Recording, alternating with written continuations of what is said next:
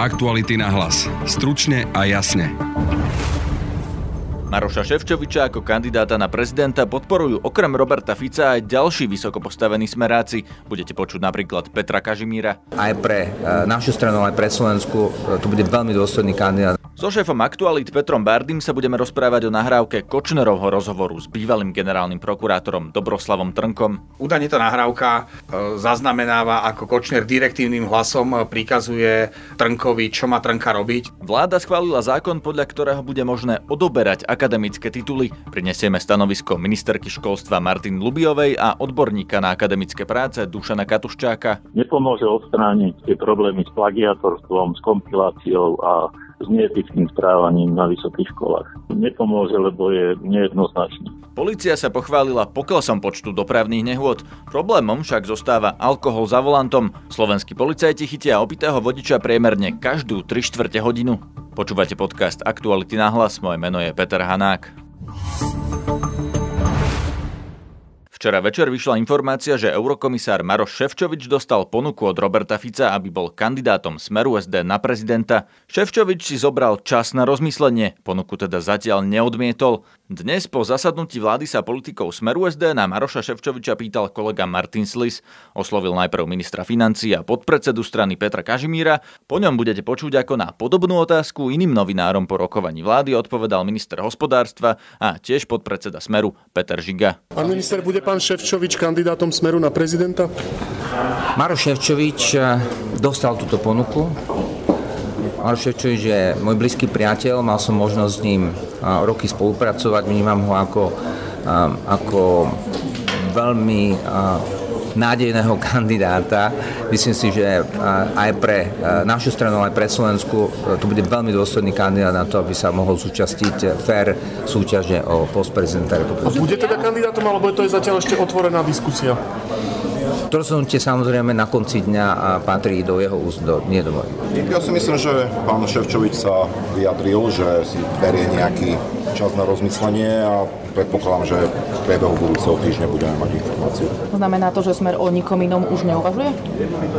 A, tak hm, ideme postupne a myslím si, že toto je veľmi reálna záležitosť, takže akékoľvek komentáre dovtedy, kým pán Ševčovič povie svoje rozhodnutie, je zbytočné. Tejto téme sa v našom podcaste ešte budeme venovať. Postupne prinesieme rozhovory s kandidátmi na prezidenta. Pri spravodajskom dianí v tomto týždni zanikla jedna dôležitá téma a to, že v Kočnerovom trezore našli nielen gorilu, ale aj ďalšiu nahrávku rozhovoru Kočnera s vtedajším generálnym prokurátorom Dobroslavom Trnkom. Podľa denníka N z nahrávky vyplývajú podozrenia z korumpovania Trnku Kočnerom, Hovoriť sa na nej má aj o úplatku za prepustenie Jozefa Majského, aj o kauze Glanshaus, aj o korumpovaní poslancov pri voľbe generálneho prokurátora. Trnka tieto obvinenia popiera, študuje teraz so mnou šéf-redaktor Aktualit Peter Bardy. Pekný dobrý deň. Prečo je to téma, o ktorej by sa ani v dianí okolo ústavného súdu či prezidentských volieb malo hovoriť? Je to veľmi, ale veľmi dôležitá téma, pretože pokiaľ sa potvrdí to, že na nahrávke má byť zaznamenané, tak to môže vzbudiť podozrenie, že prokuratúra mohla pomáhať Kočnerovi a ľuďom blízkym Kočnera k tomu, aby, aby sa vyviňovali z veci, ktoré, ktoré napáchali. Čiže mohlo by sa potvrdiť to, že Kočner mal krytie na prokuratúre. Tu nahrávku už má polícia. Čo čaká, že sa stane? Že niekoho obvinia, napríklad Trnku ako generálneho prokurátora bývalého? Ja úprimne nečakám nič. Ja čakám hlavne to, že sa s tým bude policia a vyšetrovateľia seriózne zaujímať že to vyšetria, že predvolajú všetkých ľudí, ktorých sa to týka, že ich vypočujú a že k tomu budú pristupovať s najvyššou vážnosťou. Ide o to predovšetkým, že o Kočnerovi sa dlhé roky hovorilo o tom, že má krytie, jeho vzťahy rôzne biznisové a kamarádske s politikmi sú verejne známe, rovnako tak aj jeho, jeho snahy diskreditovať niektorých politikov. Sú známe jeho vzťahy s veľkými finančnými skupinami, respektíve s ľuďmi z finančných skupín a s rôznymi viac či menej toxickými podnikateľmi. Je známe aj to, že že mal kontakty v polícii, prípadne, že boli vyšetrovateľia, ktorí jeho prípady ukončovali ako skutok sa nestal a Pritom sa v, vo vyšetrovaní objavovalo viacero chýb, ktorých sa títo vyšetrovatelia dopustili. No a to, ak by sa potvrdilo, že má, že má tak vážne vzťahy alebo také vzťahy aj na prokuratúre, ktoré by umožňovali mu nejakým spôsobom zasahovať do priebehu vyšetrovaní, či už jeho, alebo oligarchov z jeho okolia, alebo toxických ľudí z jeho okolia, tak by to bol úplne, že, že extrémny prípad toho, ako zlyhal systém. Čo by z toho vyplývalo pre Dobroslava Trnku? Ja som tú náhrávku nepočul, čiže nemôžem verifikovať jej právosť. Ja ani neviem, o čom sa tam fakticky rozprávali, lebo tie informácie sú veľmi, ale veľmi strohé. To, že sa Dobroslav Trnka pozná s Marianom Kočnerom osobne, tam to, to je nespochybniteľné, ani jeden z nich to, to, to nevyvrátil, čiže, čiže ten vzťah tam nejaký bol. Údajne tá nahrávka e, zaznamenáva, ako Kočner direktívnym hlasom prikazuje Trnkovi, čo má Trnka robiť. No, pokiaľ je toto naozaj pravda a pokiaľ Trnka naozaj robil tieto veci, tak to je proste úplný nonsens a neviem si vôbec predstaviť, čo, čo, by, sa, čo by všetko malo nasledovať. Ale pokojne sa mohlo stať aj to, že Kočner síce na Trnku tlačil, ale ten nič neurobil čo sa môže diať. Ja osobne mám niekoľko skúseností s tým, ako mi volali nahnevaní ľudia, o ktorých sme písali a žiadali rôzne opravy a vyhražali sa mi kadečím a neurobili sme nič. Čiže, čiže nebolo by správne dnes, dnes kritizovať e, Dobroslava Trnku za to, že, má, že jeho hlasy na nahrávke s Marianom Kočnerom. Radšej si počkajme na to, ako to všetko, ako vyšetrovanie prebehne a čo všetko ukáže. Jeden z tých prípadov má byť aj bytovka Glenshouse, kde Dobroslav Trnka odblokoval tú bytovku preto, aby ju mohla kúpiť Kočnerová firma alebo firma blízka Kočnerovi. Ten prípad je ale premlčaný, ten už sa nevyšetrí. Nemáš obavy z toho, že sa nevyšetrí alebo že sa takýmto spôsobom premlčí, premlčia aj tie ostatné skutky, kde teoreticky mohlo k niečomu dôjsť?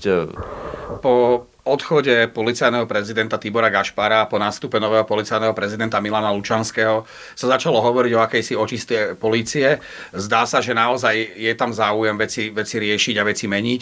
Odišli e, šéfovia Národnej kriminálnej agentúry, odišli odtiaľ vyšetrovatelia a ďalší ľudia, ktorí nejakým spôsobom mohli byť e, viac či menej toxickí a teraz je na policii, aby pokračovala ďalej v tejto očiste. Pokiaľ to myslia vážne a pokiaľ to nie je len, len nejaké pozlátko alebo nejaké PR, tak e, čakáme od nich, že budú vyšetrovať aj veľké kauzy a že ľudí, ktorí sú zodpovední za toto, že nebudú posudzovať podľa toho, aké majú vzťahy, aké majú konexie na, na vplyvných e, politikov a vplyvných biznismenov, ale že pôjdu systémom padni komu padni. To bol šéf-redaktor Aktualit Peter Bardy. Vláda dnes schválila návrh ministerky školstva Martiny Lubiovej, aby bolo možné odoberať akademické tituly. Vypočujme si úryvok z vyjadrení ministerky po rokovaní vlády. Mali by sa bať jedine tí, ktorí získali ten titul v dôsledku buď úmyselného trestného činu, alebo v dôsledku toho, že im prácu napísal niekto iný. Čiže tieto dve veci sa tam riešia. Buď keď človek spáchal umyselný trestný čin, e, napríklad v ochrane autorských práv, podvod, e, ochrana priemyselných práv a tak ďalej, je za tento čin pravoplatne odsudený. To znamená, že ten, kto to môže konštatovať, to aj konštatuje, takže súd. A potom následne sa môže stať teda, že tento umyselný trestný čin súvisel so vzdelaním a so získavaním titulu a vtedy sa ide na akademickú komunitu, aby rozhodla o tom, že či tento trestný čin s tým súvisel a či to bolo natoľko závažné, aby ten titul mal byť odobraný. Čiže je tam taká kumulatívna rozhodovacia zodpovednosť súdu a akademickej komunity. Lebo je tam taký princíp, že orgán, ktorý ten titul uh, udelil, ho aj odníma, takže v prvom stupni rozhoduje naozaj tá akademická komunita tej školy, ktorá ten titul udelila. Akademická komunita navrhla, aby sme zaviedli aj, tý, aj možnosť vzdania sa titulu Čiže zaviedli, akceptovali sme to a dali, dali sme možnosť dania sa titul zo strany samotného človeka, že teda nielen ľudia by mali byť prenasledovaní potenciálne, ale aj tie školy by mali si uvedomiť, že ako majú kvalitu vnútorného systému pri týchto obhajobách, lebo a tam je aj teda ten úmysel, že človek sa musel úmyselne dopustiť tohto trestného činu, takže pokiaľ napríklad on v najlepšom vedomia svedomí odovzdal tú prácu, bola mu posúdená s odpovednými komisiami a tak ďalej a prešla, tak je tam určite aj zodpovednosť tej školy za to, že to takto prešlo, lebo predsa nemôžete v súlade v dobrom vedomia svedomí všetko urobiť, dostanete titul, idete šťastne o 20 rokov a tá škola výzve, že vráte ho. Čiže naozaj je tam trošku aj taký akoby revers voči tým školám, že keď nejaká škola by toto praktizovala dlhodobo, tak ľudia by sa aj báli trošku tie ich tituly nadobúdať. O reakciu sme požiadali Dušana Katuščáka, odborníka na písanie akademických prác. Ten si prečítal návrh ministerky školstva a takto ho hodnotí. Podľa mňa je to dobré východisko na to, aby sa e, s týmto problémom niečo robilo, ale podľa môjho názoru je príliš e, rozvláčný. Ako správneho hľadiska je možno, správnického hľadiska je e, proste asi v poriadku. Ale nerieši to podľa mňa ten hlavný problém, o ktorom, ktorý vlastne spôsobil celú túto akciu a potrebu vypracovať takýto zákon. Ide totiž o to, že otázka, ktorá spôsobila túto vec, či je kompilácia a plagiatorstvo, sa tam nikde ani nespomínajú a v podstate sa riešia administratívne možnosti, kedy odobrať, ako odobrať. A proste tá procedúra je tam spracovaná dobre, ale tá etická podstata problému podľa môjho názoru stále trvá.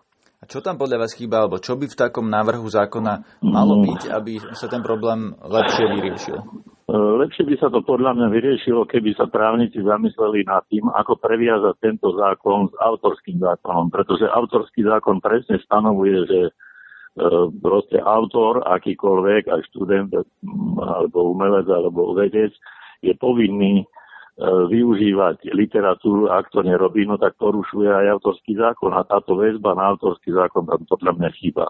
Na druhej strane e, je otázne, že vlastne čo sa rieši zostavením tej komisie. Ako ten, ten návrh, aby, aby to bolo všetko v kompetencii rektora, je správny. Tam, kde kto prideluje tie tituly, kto prideluje, kto vlastne zodpoveda za vzdelanie a končí to nejakým titulom, tak to je správne, že to za to zodpovedá rektor a vysoká škola.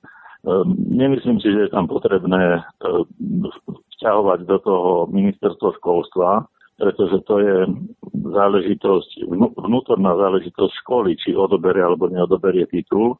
A ministerstvo školstva je v podstate politický orgán a nemá zmysel, aby sa vlastne odoberanie titulu politizovalo aby sa to prerokúvalo na ministerstve a tak ďalej. To sa mi zdá neprimerané ten zákon, ak prejde v takejto podobe, ako je navrhnutý, pomôže to podľa vás niečomu? No tento myslím si, že nepomôže, lebo je nejednoznačný. Nepomôže odstrániť e, tie problémy s plagiatorstvom, s kompiláciou a s neetickým správaním na vysokých školách.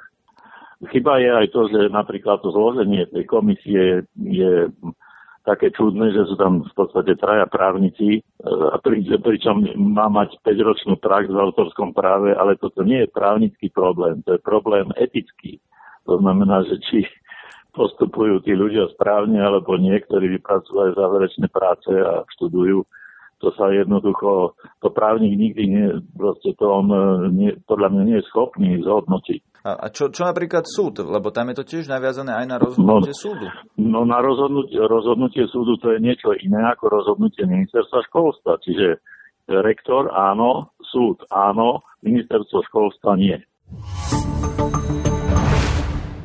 Na záver ešte jedna téma. Polícia sa dnes pochválila, že klesá počet dopravných nehôd, najmä v porovnaní s obdobím pred desiatimi rokmi ich máme výrazne menej. Menej je ich aj v porovnaní so susednými štátmi a klesol aj počet ľudí, ktorí na cestách zomreli. Slovensko má ale stále problém s alkoholom u vodičov. V priemere každú 3 čtvrte hodinu policajti chytia opitého vodiča. Stúpol aj počet nehôd pod vplyvom alkoholu. Kým v roku 2016 ich bolo 1518, minulý rok opití vodiči spôsobili až 1643 nehôd. To vychádza na 4,5 nehody pod vplyvom alkoholu na Slovensku denne. Viac povie policajný viceprezident Robert Bozalka. Posledné tri roky nám ten počet zavinených dopravných nehôd pod vplyvom alkoholu začal stúpať. Ako vidíte, v roku 2018 sme počas výkonu služby zistili až 9612 vodičov motorových vozidel, ktorí jazdili pod vplyvom alkoholu.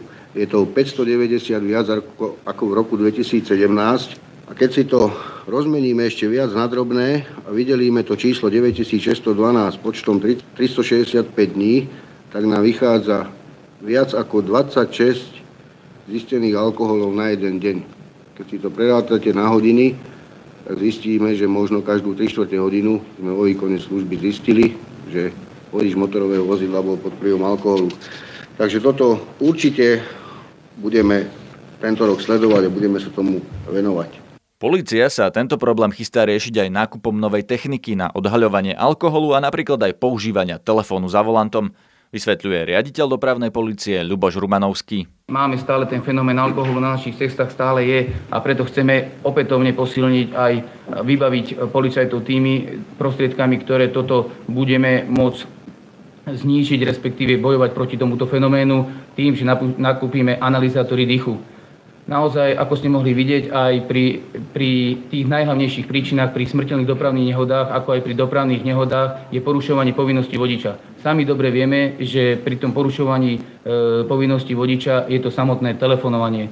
Naozaj týmto fotoďalekohľadom e, požadujeme nakúpiť taký špeciálny technický prostriedok, ktorý toto bude zadokumentovať, či e, vodič motorového vozidla používa, používa tento e, mobilný telefón alebo telefonuje Čiže to chcem tým povedať, že tieto technické prostriedky e, sú veľmi dôležité, lebo ešte nám pomôžu aj či je napríklad vodič e, využívaný, má bezpečnostný pás. To je z dnešného podcastu všetko. Počúvajte nás opäť zajtra. Nájdete nás cez Spotify, Google Podcast, Soundcloud, Podbean alebo iTunes, aj na Facebooku podcasty Aktuality.sk. Na dnešnej relácii spolupracovali Martin Slis, Denisa Hopková, Petra Mikulajčíková, Jan Petrovič a Peter Bardy. Moje meno je Peter Hanák. Aktuality na hlas. Stručne a jasne.